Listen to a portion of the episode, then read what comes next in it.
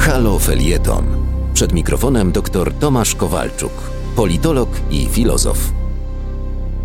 Agrounia, podobnie jak kiedyś samoobrona, nie patyczkuje się ani w słowach, ani w czynach i nie zanosi się na Wersal, a raczej na sobotni wieczór w pobliskim sąsiedztwie remizy. Premier więc postanowił zawczasu rozpocząć narrację o dobrobycie na wsi, by móc później o ewentualnych protestach rolniczych powiedzieć, że są zupełnie nieuzasadnione i niezrozumiałe, bo rolnikom nigdy nie było tak dobrze, a w czasach szybki, szybkimi krokami nadchodzącego polskiego ładu będzie jeszcze lepiej.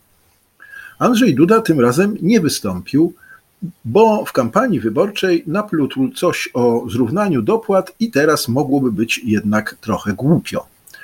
Narracji potrzebny jest nie tylko dźwięk, ale też i obraz, który później z odpowiednim paskiem mogłaby wyemitować jedynie uczciwa telewizja publiczna.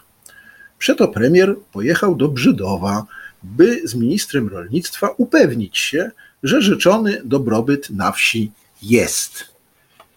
Niezapowiedzianą wizytę poprzedziły, jak zwykle w takich okolicznościach, liczne rekonesanse różnych służb i znienacka minister z premierem zajechali.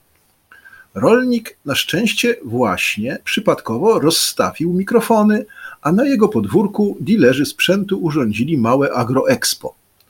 To pozwoliło ukoić gospodarską troskę i podejrzliwość premiera i upewnić go, że rzeczywiście dobrobyt w rolnictwie jest już na dobre. A mnie przypomniały się czasy pracy w liceum. Wtedy też niekiedy odbywały się niezapowiedziane hospitacje.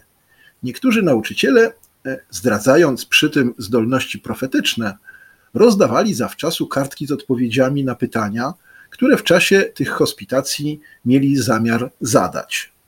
Wszystko było świetnie, efekt piorunujący, tylko uczniowie wiedzieli od razu, co o tym wszystkim myśleć. Na www.haloradio ukośnik SOS wspieraj niezależne Halo Radio, które mówi wszystko www.halo.radio ukośnik SOS. Dziękujemy.